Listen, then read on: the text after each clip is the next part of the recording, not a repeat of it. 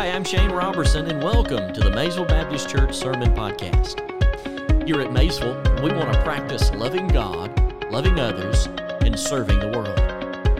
I trust this sermon will be an encouragement to you as it challenges your heart and strengthens your walk of faith. Now, grab your Bibles as we get ready to hear from the Word of God. Have your Bibles this morning, let me encourage you to find Acts chapter number 8. Acts chapter 8. I want to once again thank Chris and my staff for uh, taking care of everything while we were gone. We had a great time visiting with Alyssa and Ryan. I deeply love my son in law and my daughter, and I'm so proud of them as they are there teaching and uh, being a witness for Jesus Christ. Um, so grateful for the influence that my son in law is having in the West Philadelphia school system by trying to teach and, and teaching those children there. Uh, when you think about my family, I hope you'll say a little prayer for them uh, as they are, uh, they are missionaries uh, over in that way. God's called them uh, there, and they're doing everything they can to be a witness for Christ. In Acts chapter number 8, we're going to pick up where we left off in verse number 5. We were just seeing the introduction of Saul, who was consenting to the death of Stephen. Stephen was persecuted greatly, even unto death. And through his death, the Bible says he saw Jesus standing to receive him. As he died, the Bible says that Saul was so angry at Christianity wanting to snuff it out, the Bible uses this term that he did havoc in the body of believers. He was like a bull in a china shop. He literally would enter into homes and he would grab folks by the hair of their head and he would drag them out, taking them to prison. Their crime was believing that Jesus Christ was the Messiah. And we find that in our culture today, there is a growing hostility towards born again Christians. May we look at Stephen and the boldness that he had. And may we too say, God, give me that same boldness. That if I live and persecution gets real, where they're dragging us out by the hair of our heads and sending us to prison, May we stay faithful to our Lord and Savior Jesus Christ. Because what we see here is because of the faithfulness of born again children of God, we see the church moving from this area of persecution into this great area of proclamation. They begin to share and proclaim the good news of Jesus Christ. And one of the ones that rise up the, to preach the gospel of Jesus Christ is a man by the name of Philip. And here we find that as this word, the word of God, was spreading throughout Samaria, Philip, the Bible says in verse number five, went down into the city and he preached Christ unto them. And the multitudes were with one accord, heeded the things spoken by Philip, hearing and seeing the miracles which he did. For unclean spirits, crying with a loud voice, came out of many who were possessed, and many who were paralyzed and lame were healed. And there was great joy in that city. I'm telling you, when a, when a true city experiences revival, there is a joy that has to be mentioned. Number nine. But there was a certain man called Simon who previously practiced, practiced sorcery in the city and astonished the people of Samaria, claiming that he was someone great, to whom they all gave heed, from the least to the greatest, saying, This man is the great power of God. And they heeded him because he astonished them with his sorceries for a long time. But when they believed Philip, as he preached the things concerning the kingdom of God, and the name of Jesus Christ. Both men and women were baptized. Then Simon himself also believed, and when he was baptized, he continued with Philip and was amazed seeing the miracles and signs which were done.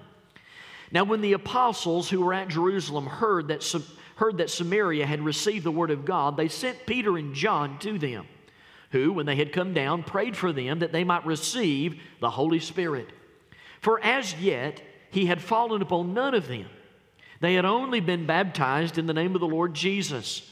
Then they laid hands on them and they received the Holy Spirit. And when Simon saw that through the laying on of the apostles' hands the Holy Spirit was given, he offered them money, saying, Give me this power also, that anyone on whom I lay my hands on, they receive the Holy Spirit. But Peter said unto him, Your money will perish with you because you thought the gift of God could be purchased with money. You have neither part nor portion in this matter, for your heart is not right in the sight of God. Repent therefore of this your wickedness, and pray God if perhaps the thought of your heart may be forgiven of you. For I see that you were poisoned by bitterness and bound by iniquity. Then Simon answered and said, Pray to the Lord for me, that none of these things which you have spoken may come upon me. So when they had testified, notice he didn't say pray. When they testified and preached the word of the Lord, they returned to Jerusalem, preaching the gospel in many villages of the Samaritans. May the Lord add a blessing to the reading of His Word. My kids are uh, absolutely amazed by this new uh, app game that's out there, and it's called Among Us. It's all about uh, imposters. It's a present day clue game, only you play it on your phone and not around the table. And so they're playing this game, and, and you want to be the imposter because if you're the imposter, you have to fool everybody, and the imposter ends up winning. And you play with 10 or 11 people, and they vote these people off of the boat. They're on this boat, and you get voted off uh, because they think you're the imposter. So the imposter's got to be a good liar. Uh, my daughter Holly is very excited that she's won several games. you know, Christianity is no stranger to imposters. From the beginning of the first church, we see that several imposters have already been presented Judas, Ananias, Sapphira. And now we come to this man by the name of Simon who, in essence, when we look at Scripture, see that he truly is an impostor. When you read this narrative, it can clearly be divided into two separate categories. This morning, I want to give you these two categories, and I want you to look at them, and I hope it'll be an encouragement to you, and I hope it'll challenge you in your walk with Jesus Christ. Number one, the first thing I want you to see is found in verses 5 through 8.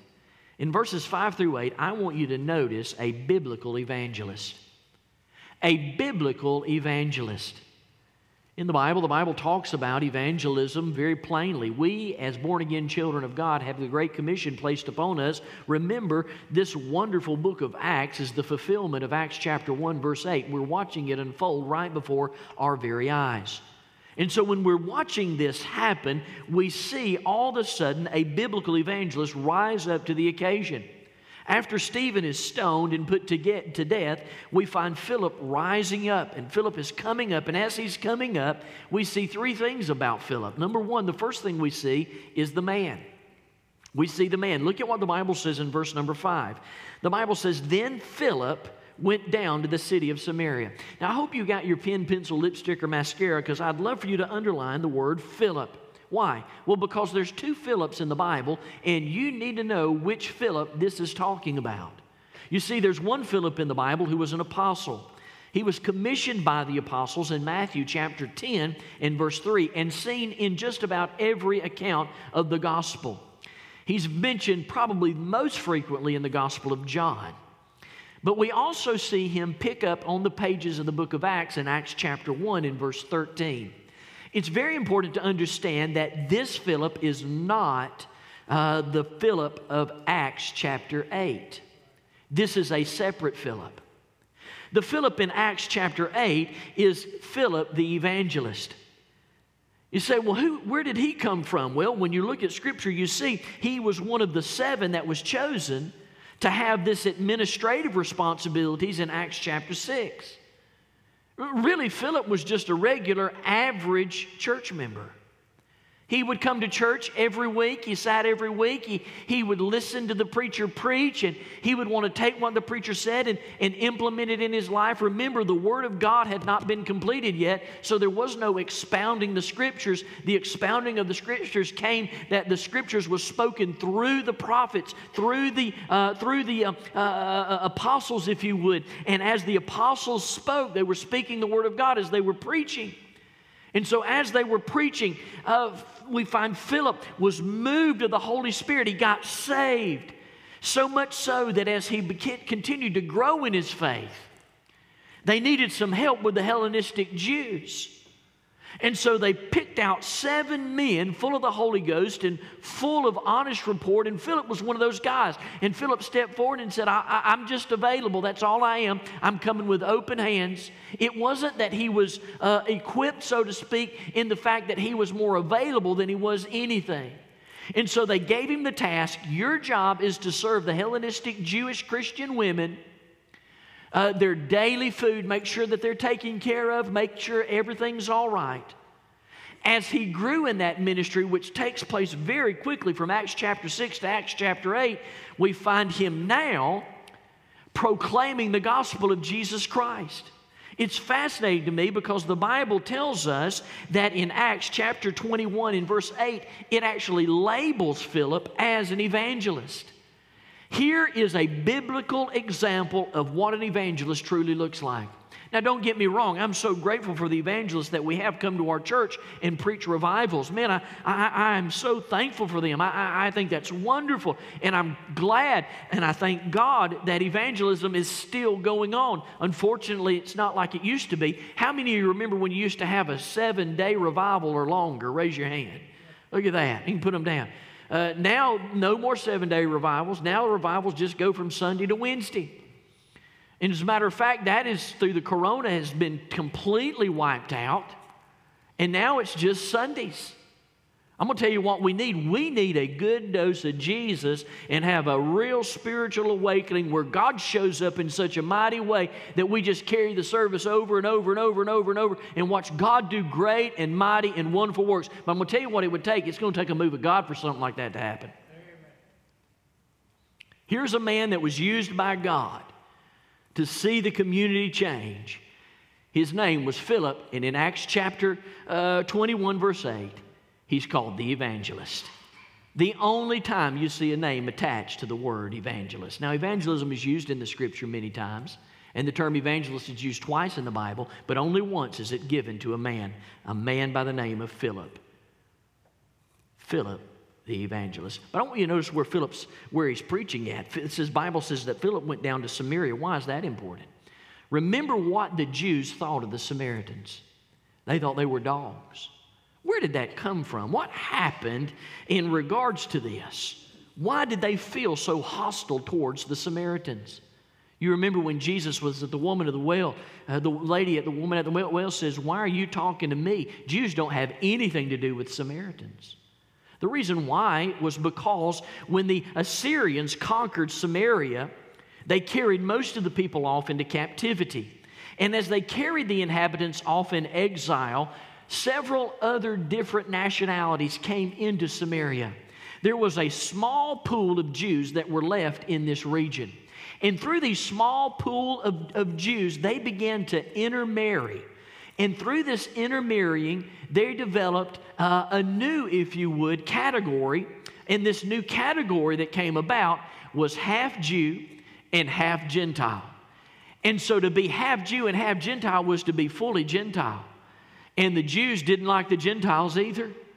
And so they despised the Samaritans because the Samaritans had intermingled. So much so that the, the Samaritans got mad and said, Well, you know what? We're going to make our own temple. And so they made their own temple and they worshiped at their own temple. So you had the Samaritan temple that was worshiped, and then you had the regular Jewish temple that was worshiped at, and then you had all these other false temples where individuals were worshiping at. But there was only one temple where the veil was ripped from the top to the bottom, and that was the, the Jewish where Jesus entered into the Holy of Holies and said, No more. You can come to Jesus Christ personally all by yourself. And so we find here in the text that as these Samaritans are, have their own place of worship, they're at war with the Jews, and the Jews are at war with the Samaritans, and they don't like it because they think that they are half bred, and they also think that they are half religious. And so they say, We don't have anything to do with these Samaritans. They're dogs, they are half breeds. And this carried over and over and over and over and over until they found themselves right here in this particular moment in time in Samaria. They didn't want to have anything to do with the Samaritans. And now here is Philip preaching, and they're getting saved. I want you to notice the second thing about this. Not only do I want you to see the man, but I want you to see the message in verse 5. Did you see what the message was? Look at what the scripture says. The Bible says, Then Philip went down into the city of Samaria and preached Christ to them. Now, I would underline that word preached. Why?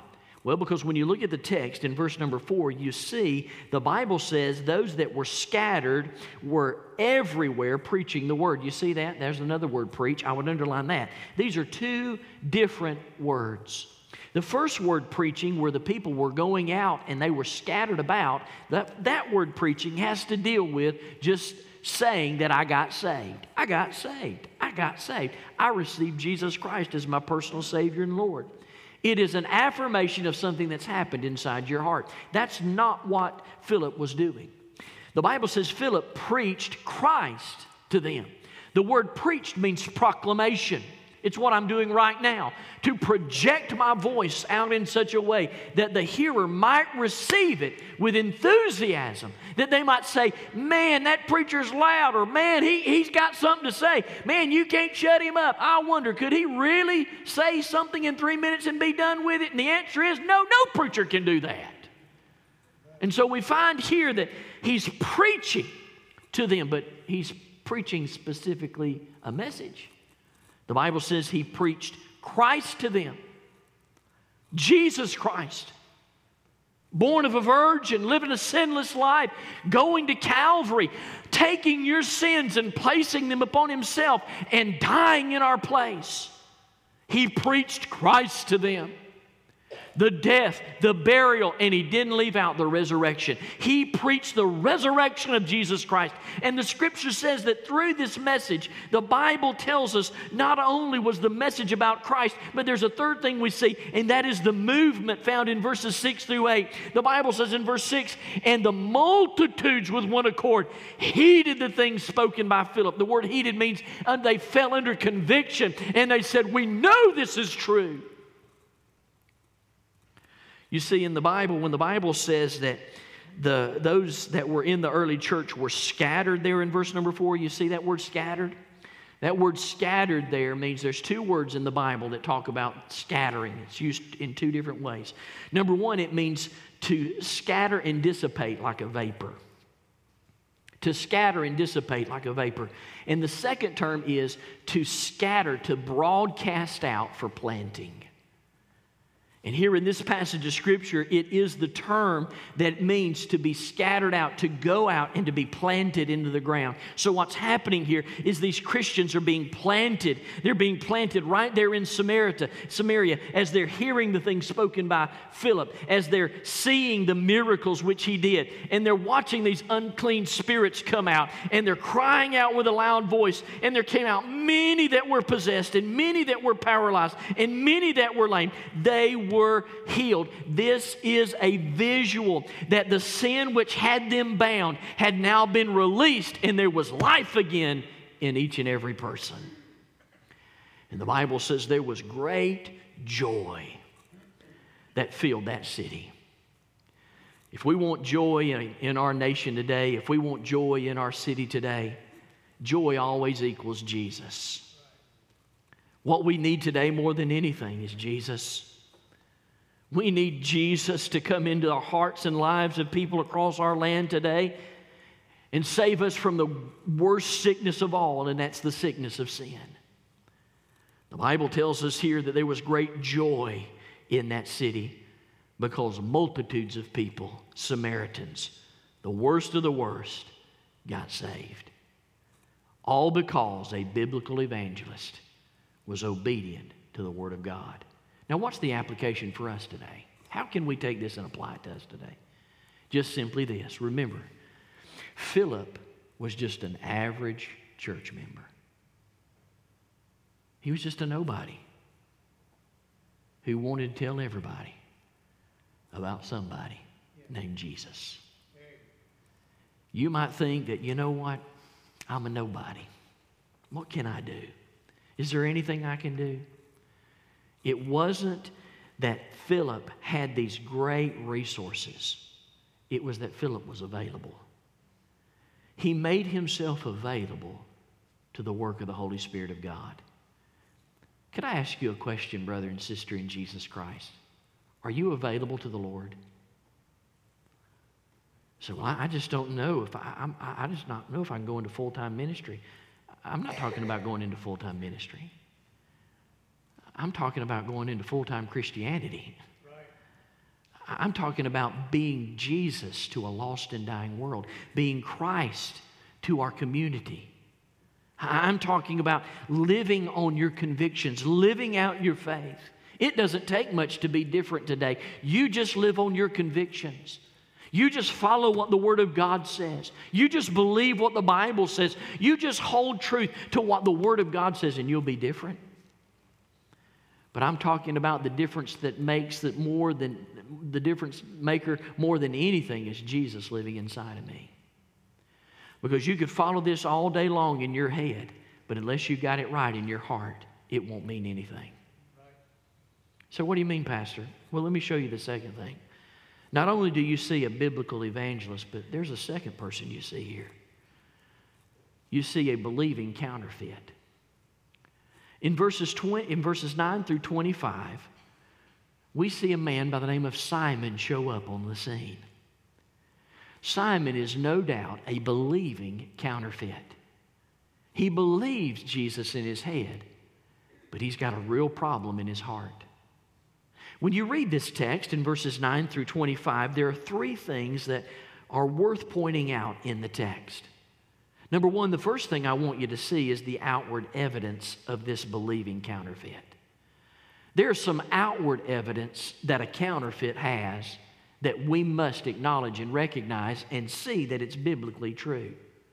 Number one, the first outward evidence is a belief system. Notice what the Bible says.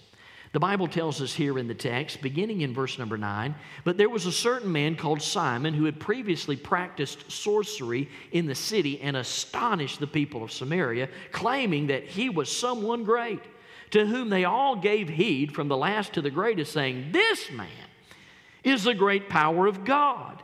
And they heeded him because he had astonished them with his sorceries for a long time. Now, we have seen this word sorcery pop up now several times. What in the world does that mean? It means that he was a magician. It means that he did not possess the power of the Holy Spirit in his life, but he possessed some trickery. He was the David Blaine of Samaria. Here was a man who knew how to manipulate people. He knew how to speak to people in such a way, to manipulate them in such a fashion, to believe that he was doing something great when really all he was doing was tricking them.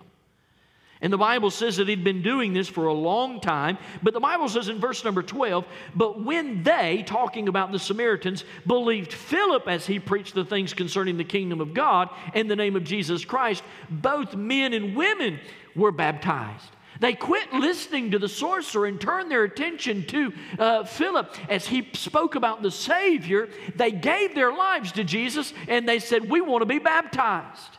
So much so that Simon himself had to pay attention.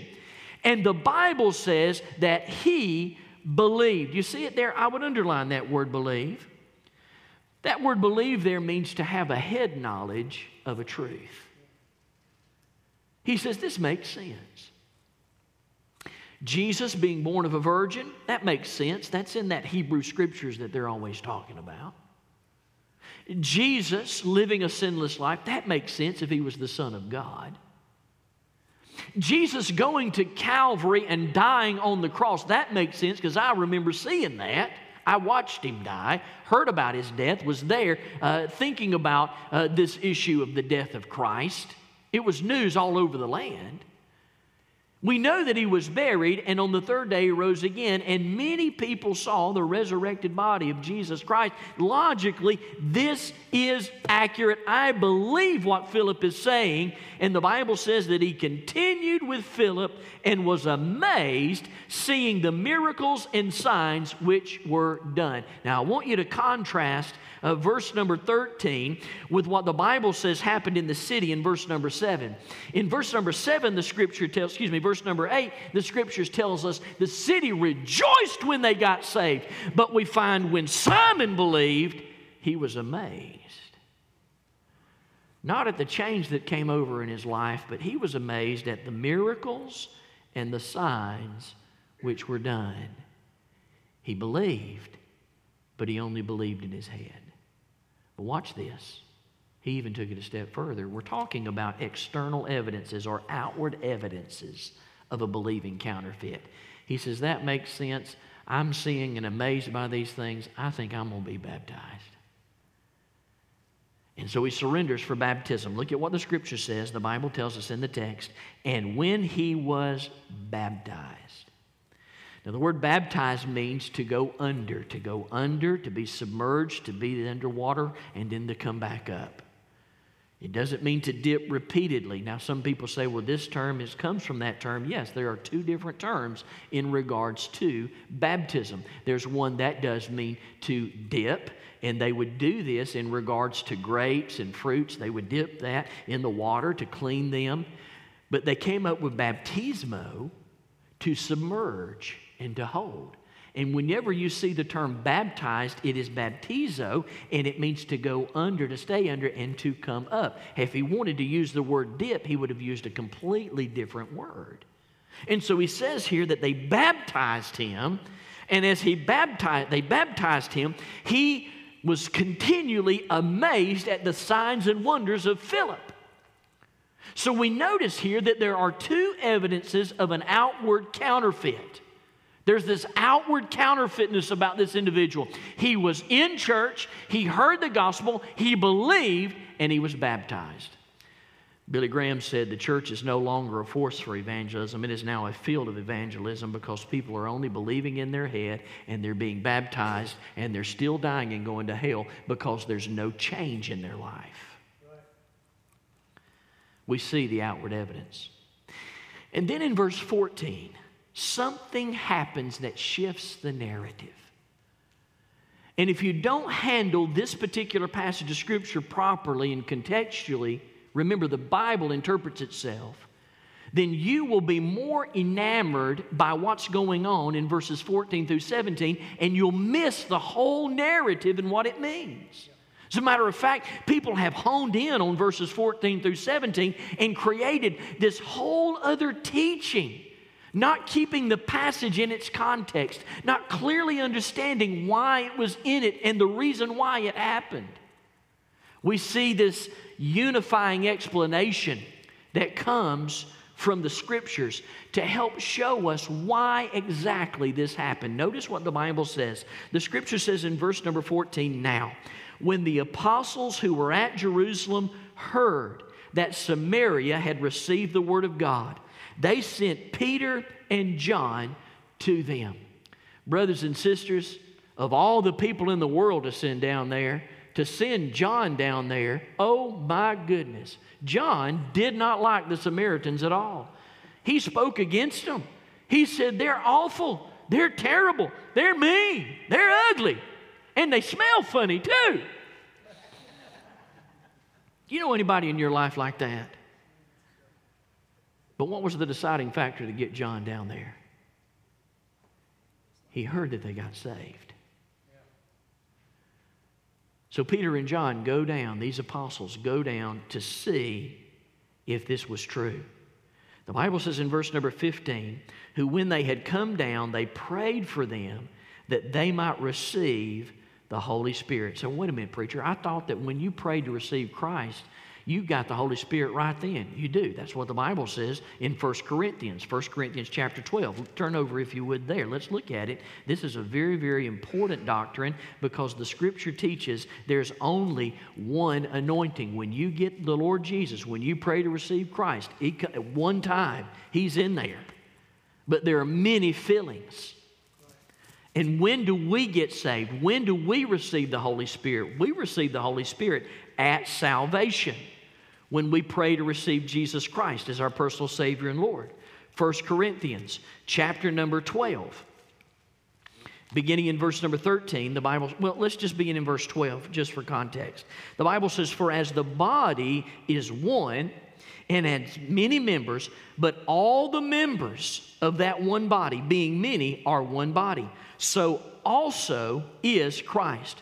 For by one Spirit, we were all baptized into one body, whether Jew or Greek, whether slave or free. We have all been made to drink into one spirit. So we have this one baptism when we get saved. That's when we're baptized in the Spirit. Well, then why did that not happen here? Two reasons. Number one, unity. Unity there needed to be a cohesive, unifying factor that would bring all these individuals and these different nationalities under one gospel of Jesus Christ. And so the Bible says that Peter and John came down, and John in particular, in noticing what was happening here, could give credence and evidence to the fact that these Samaritans, these half breed, these half Jew or and half Gentile, these individuals truly received Jesus Christ just like the Hellenistic Jews received Jesus Christ. It is true, they truly are Jesus Christ children. And that unified everybody and brought everybody under one gospel in bringing everybody under one gospel, the Spirit of God was given to them when they laid on of hands. Remember, the Word of God has not been completed yet. This particular moment in time is a transitionary sigh, a transitionary time. You've got the old covenant that's being done away with, and the new covenant that is now in place. And Peter, John, and all the apostles have been given this very special ability, if you would, these special gifts to come and do these special things in this transitionary time until the Word of God is finally complete. And so, when remembering that the book of Acts is a history and it is a transitionary history in that it's so vitally important to know that the Samaritan's manner of receiving the Spirit should be taken for what it is an accurate account of what happened in their case in that moment in time, in that transitionary period. And when the Word of God is complete, the Bible tells us repeatedly in Scripture that the Spirit dwells in us at the moment of salvation. The second note that we should have here is not only unity, but also authority. There had to be some pastorally authority here because the Samaritans had already gotten mad at the Jews and already created a temple. There are no more temples. Our bodies are now the temples, and we unite as a church body as we all come together. But in coming together, it cannot be a free for all. There has to be a structure. And that structure that we find in Scripture has been given to the apostles. If I could say three things in particular about this, it would be this. Number one, remember, Jesus had given Peter the keys to the kingdom. Matthew chapter 16, verse 19. That is, Jesus is the key, and it was given to Peter. And now Peter holds the key in such a way that people groups are going to come to know Jesus Christ as their personal Savior and Lord. Jews, Gentiles, and many other people groups. Remember, it was Peter that was present, and it was Peter that was the main spokesman at Pentecost, Acts chapter 2. When the Spirit was given to the Jews, Peter was there. Peter was now present in Samaria, Acts chapter 8, when the Spirit was given to the Samaritans. Peter is going to be present in Cornelius' house in Acts chapter 10, when the Spirit is given to the Gentiles. Jesus used Peter to open the door to each of these people groups. It is consistent with Scripture all the way through that upon the completing of the supernatural ability of the apostles, we have the Holy Spirit dwelling inside of us as born again children of God. You don't have to have a second anointing. You don't have to have a second person lay their hands on you. You're not baptized into the Spirit. No, you're baptized in the Spirit when you get saved. Number two, the church was to be built on the foundation of Jesus Christ, which was propagated by the apostles and proclaimed by the prophets. Remember, Philip the evangelist had been a deacon into the Jerusalem church. He was not one of the 12 apostles. Peter and John needed to be in Samaria for the official start of the Samaritan church, just as they had been in Jerusalem for the start of the Jewish church. And then, number three, the presence of Peter and John keeping the early church unified is important because we must remember that there was this great animosity between the Jews and the Samaritans. And if the church in Samaria had begun on its own with no connection to the Jewish church, the church at Jerusalem would have never accepted it. So, how do you know that? Did the apostles, watch this, did the apostles recognize uh, Paul when he came to know Jesus Christ first? No, they didn't. They said, We were, we, no, ain't no way. We're not, he killing people. We don't want him. And it took another individual to come alongside and convince those apostles that Paul really was saved. So, had it not been for Peter and John there, they would have never accepted this church. So, God made sure that Peter and John, the apostles, and the Jews from Jerusalem were all present to witness the Spirit being given to these, uh, to these Samaritans. God's message is the church in Samaria was no heretical startup group. It was a true church. The Samaritans were part of the same church that had been in Jerusalem. It is the same church. They were filled with the same Spirit. And Peter and John were eyewitnesses to this so that they might be able to say, yes, Jesus not only is saving the Hellenistic Jews, he, said, he's, he is saving the Jews and he's sa- saving the Samaritans, and soon he'll be saving the Gentiles. To God be the glory. And so we find there is a logical sense as to why they waited for Peter and John to be there for the Spirit of God to fall. We see here a unifying explanation. And then in verse 18, we see the conjunction and. You see that? That is connecting us back to what he said in verse number 13. Here we are transitioning again, and he's saying that there is not only some outward evidences of a believing counterfeit, but he says there's some inward evidence of a believing counterfeit. There's something that took place on the inside of Simon that he really didn't get saved. What were they? Let me show them to you if I could. Number one, the first thing I want you to see here in the text is I want you to see his greed for power. Notice what the Bible says in verse 18. The Bible says, And when Simon saw, what did he see? He saw the multitude get saved, he saw them get baptized, he then again surrendered himself, saying, I believe and I want to be baptized. And he did so. He saw Peter and John come down and start the, start the Samaritan church by laying their hands on the Holy Spirit filling them. And then we see, uh, here he sees that. And then what he says is this He says, through the laying on of hands of the apostles, he witnessed this, and the Spirit was given. He reaches in his pocket and he pulls out money, and look at what he says. He says, Give me this power also, that anyone on whom I lay my hands may receive the Holy Spirit. Brothers and sisters, here we see the first proof internally why the conversion of Simon was not real. he was an impostor. He may have said he believed with his mouth. He may have even been baptized in water like everybody else. But the Bible says he had this greed inside of him, and the greed that he had was power. He says, Give me this power. I want it. That whoever I lay my hands on, they'll get the Holy Spirit. Say, well, why is that a bad thing, Pastor? Because he would, listen, he didn't want to do it to see people come to Jesus. He wanted to do it so he could get some money. So, what do you mean? Look at what the Bible says. The Bible says not only did he have this greed for power, but he also had this gratification of self. In verse number 21, uh, he goes on to say in the text, he says, You have neither part nor portion in this matter, is what Peter says to him. Your heart is not right in the sight of God. Repent therefore of this your wickedness and pray God if perhaps that though your heart may be forgiven of you. Here we find this gratification of self inside of Simon. The Bible tells us very plainly that his heart was not right. You see, salvation is a heart matter. It takes place inside the heart, not in the head.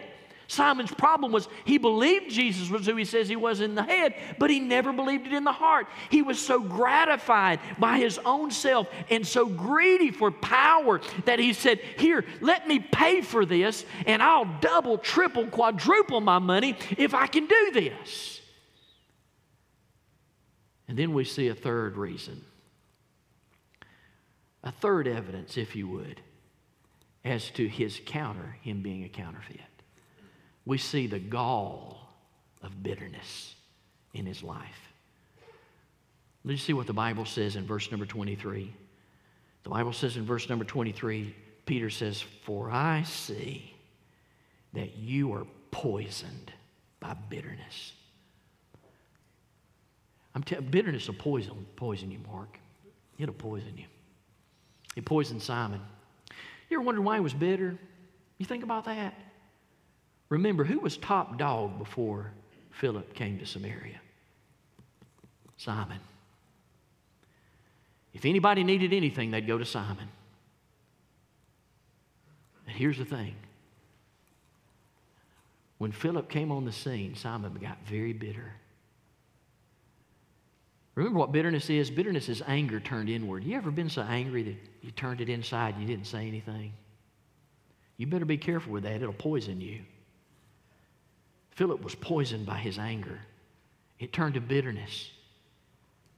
And because it was bitterness, he came to Jesus Christ with the wrong intent and the wrong motives. I've seen many people come to know Jesus Christ as bitter individuals. And if you come to Jesus, I'm not saying you can't come to Jesus as a bitter person. You can. But when you come to Jesus as a bitter person, you let that bitterness go.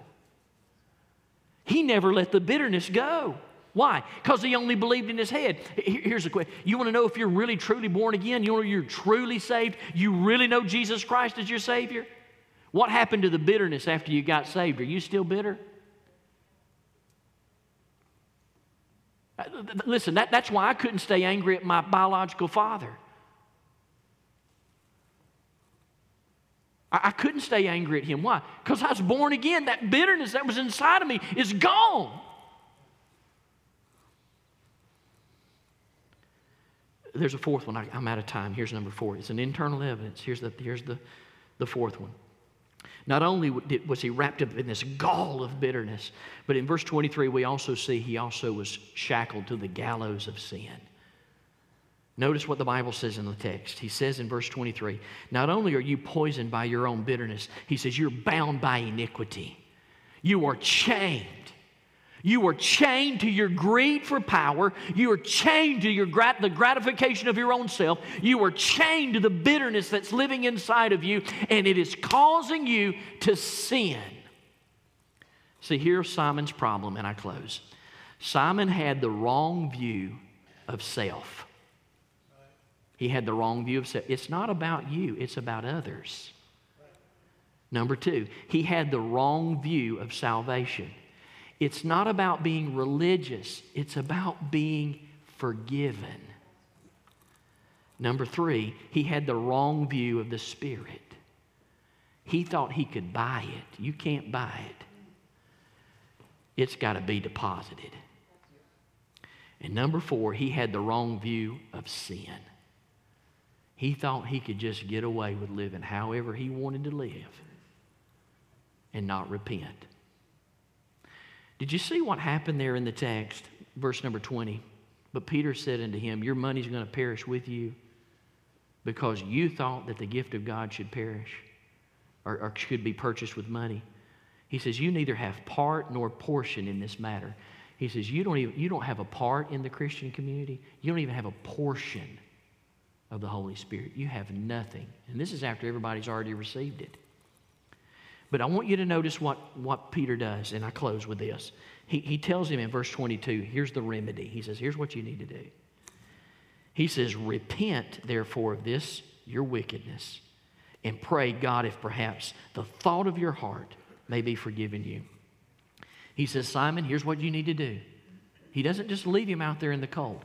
He says, Simon, you, you need to repent. You need to repent. And what does Simon do? Watch this, Jeff. This is so, this is heartbreaking. Simon turns to Peter and says, You pray for me. Now, I'm a preacher, I'll pray for whoever. But I'm going to tell you what, I can't pray that you would repent of your sin, that, you, you, that God help them repent of their sins. I could pray that prayer, but I can't repent for you. And that's what Peter's saying. Peter I can't repent for you. You got to repent. And then watch this. Simon in the scriptures, look at what it says here. He says, Then Simon answered in verse 24, Pray to the Lord for me that none of these things which you have spoken may come upon me. Peter says, No, you have to repent. And so the next verse, the Bible says in verse 25, So when they had testified and preached the word of the Lord to who?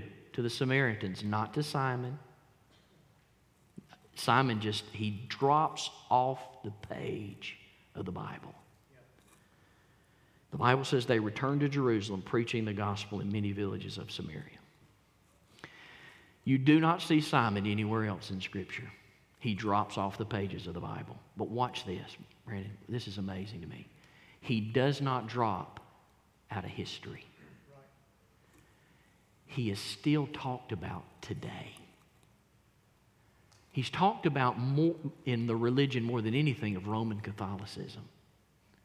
It's the term simony, S I M O N Y. It's a very fascinating term. It means to purchase religious uh, endeavors or religious favors from God. And it was practiced many, many times throughout the course of church history until it was finally said, that's wrong, that's not biblical. But it revolves around a man by the name of Simon who did not truly trust Jesus as Savior. And the reason why he didn't trust Jesus Christ as Savior is because he was a counterfeit believer. My kids love that app, Among Us. You may have played it before. And in that app, it's a good thing to be the imposter. But in real life, if you're an imposter, you go to hell. There are no imposters in heaven. And a lot of times, we as believers or we as Southern Baptists, we commit simony. How do you commit simony as a Southern Baptist? By walking an aisle and putting your name on a roll, thinking that you're putting your name in heaven. You practice simony by getting in the baptismal pool, thinking that by being in the pool and being baptized, you're having your sins washed away. It's not true. You commit simony by thinking that when we do the Lord's Supper here and you take the, the bread and the juice and you, you take that and you, you think that that's washing your sins away. You're ingesting uh, the body of Jesus and drinking the blood of simony. Only Jesus Christ can save a soul. Jesus said, I'm the way, the truth, the life. No man cometh to the Father by me. You can't buy your way into heaven, brother and sister. Listen, friend, listen, you're listening by way of radio, you're listening by way of internet. You cannot buy your way to heaven because the price has already been paid. Jesus paid the price. Let's bow for prayer. You may be here today and you may be looking at your life. Will you look over your life today, friend? As you look over your life today, I want you to ask this question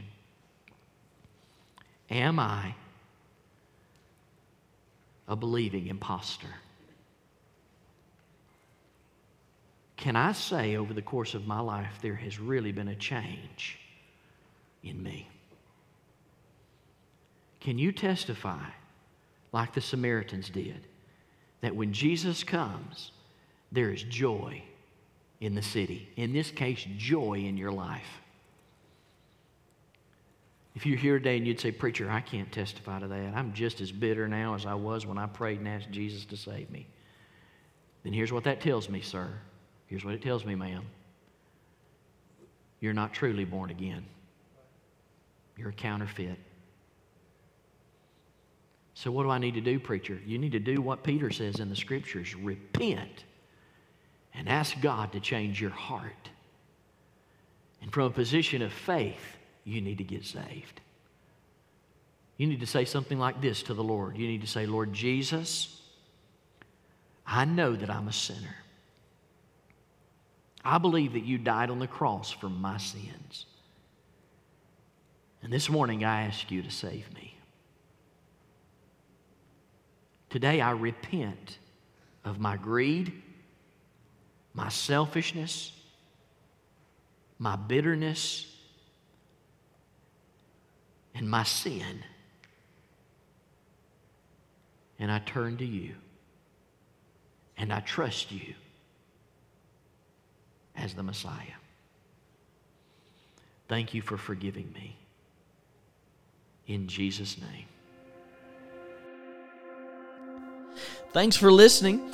As a pastor, my primary concern is your eternity. The Bible says in 1 John chapter 5 verse 13 that you can know where you will spend eternity. I would love to connect with you and talk more about your walk of faith. You can email and find more information about the ministry of Maysville Baptist Church on our website. Just type maysvillebaptist.net in your search engine. Also, you can support this ministry through our website or by mailing your gift to 8875 Highway 82 Spur Road, Maysville, Georgia 30558. God bless you, and I hope you tune in next week where once again we turn our hearts towards the Word of God.